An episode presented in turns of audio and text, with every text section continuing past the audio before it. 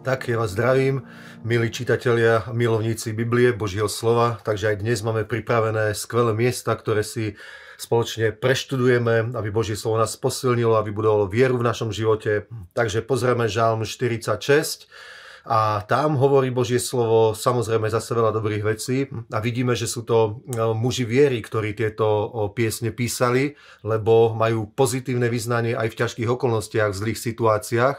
A tu práve hovorí o vojne a o tom, že sa buria národy a klátia sa kráľovstva a o zmenách, ktoré sa dejú vo svete, v ľudskej spoločnosti, o problémoch, ktoré sú okolo nás a my v strede toho všetkého žijeme a toto není len vecou našej generácie, ale všetky generácie zažívali podobné veci.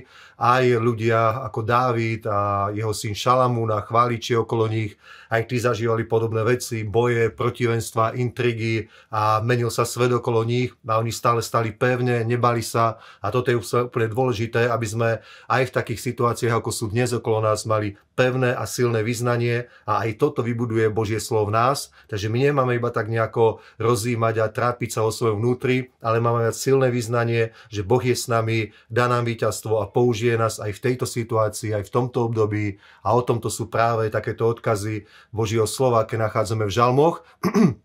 A preto hovorí, že sa netreba báť. Hovorí, nebudem sa báť, Boh je so mnou, je moje útočište, pochráni ma, zvíťazím, ja neviem, dobehnem do konca a podobne. Takto to vidíme v písmach.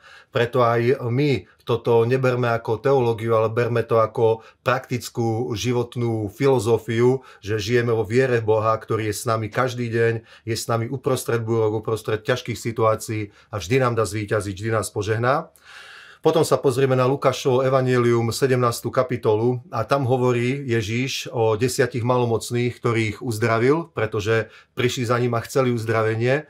A na tom je zaujímavé, že z tých desiatich malomocných 9 odišlo preč, radovali sa zo svojho uzdravenia a išli preč. A jeden z nich prišiel za Ježišom, aby mu vzdal vďaku, aby mu poďakoval za to, že ho uzdravil, že zmenil jeho život. A Ježiš mu hovorí, a kde sú tí ostatní deviati? Či neboli všetci uzdravení? A on hovorí, že boli. Ale vidíte, takto to je. Nie každý človek je, je taký, že keď zažije milosť Božiu, zažije, neviem, dotyk, záchranu, nejaké požehnanie, takže by to trvalo nejako zásadne zmenilo jeho život. Ale my buďme ako ten jeden malomocný, buď ako ten, ktorý nie len, že príjme svoje fyzické uzdravenie, vyriešenie svojich problémov, ale navždy to zmení tvoj život, tvoje stretnutie s pánom a si mu vďačný a drží sa blízko neho a nasleduješ ho celý život a to je práve to zásadné v tomto obrovské požehnanie. A potom tam hovorí Ježiš o príchode o svojom druhom príchode, že príde Božie kráľovstvo a o, máme, spomína tam Lota a Lotovú ženu, máme, byť, máme si dávať pozor, aby sme neboli ako Lotová žena, pretože vieme, čo sa jej stalo, že sa otačila späť do sveta, z ktorého práve odchádzala, ktorý opúšťala kvôli tomu, že bol zlý a boli na ceste za nasledovaním pána a ona sa obracala späť a premenila sa v solný stĺp a Ježiš hovorí, aby sme neboli ako Lotová žena, my nepozerajme svet do sveta, my sa netrápme tým, čo sa deje vo svete, nemyslím to cynicky, otázky, ale pozerajme dopredu na to, že prichádza Pán, príde Božie kráľovstvo a konečne dostaneme tie odmeny a budeme v pokoji a v radosti a naplnia sa zaslúbenia, ktoré nám dal. Dobre, a Ježiš tam hovorí o vytrhnutí, že jeden bude vzatý, druhý zostane. Takto to prebehne. Nie všetci budú zachránení, ale ty a ja, nech sme ty zachránení. Preto sa držme pri pánovi, nepozerajme späť, nasledujme ho a máme istotu, že dojdeme do cieľa, dojdeme do kráľovstva Božieho, pán si po nás príde, vytrhne nás k sebe a z toho sa môžeme tešiť. A potom v 5. knihe Možišovej 26. až do 28. kapitoly Hovorí tam mnoho dobrých vecí písmo samozrejme. Prvé, čo chcem povedať, je prvotiny a desiatky.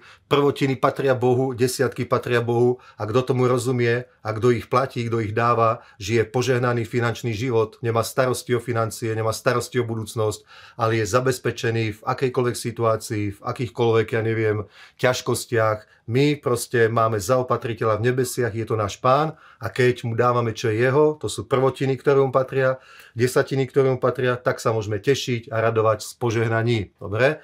A potom o, hovorí tam Božie slovo o dvoch zaujímavých vrchoch. Jeden je Gerazim, jeden je Edbal a z jedného, z vrchu Gerazim, zaznievali žehnania na Izrael na Boží ľud a z vrchu Gerazim prekliatia na Boží ľud. A žehnanie je pre nás vtedy, keď my zachováme slovo, zachováme vieru, chodíme vierou, chodíme duchom, konáme Božiu vôľu, robíme to, čo sa pánovi páči, vtedy sme dedičmi požehnania, prichádza to na nás, dokonca až tak, to hovoril Boh Izraelu, že neujdu, neutečú pred tými požehnaniami, a samozrejme potom sú tam aj kliatby, tie sa odozneli z vrchu Edbal a človek, ktorý e, je neverný Bohu, nezachová slovo, ale žije stále proste v hriechoch, zlých veciach, robí to, čo Božie slovo vyslovene hovorí, že to je zlé, že to nie je správne, je to hriech, tak potom prichádzajú kliatby do životov ľudí a žiaľ, aj keď o, veriaci človek žije nesprávne, potom si nesie vo svojom živote aj zlé veci, preto z toho plyne to pounaučenie. My jednajme, choďme duchom,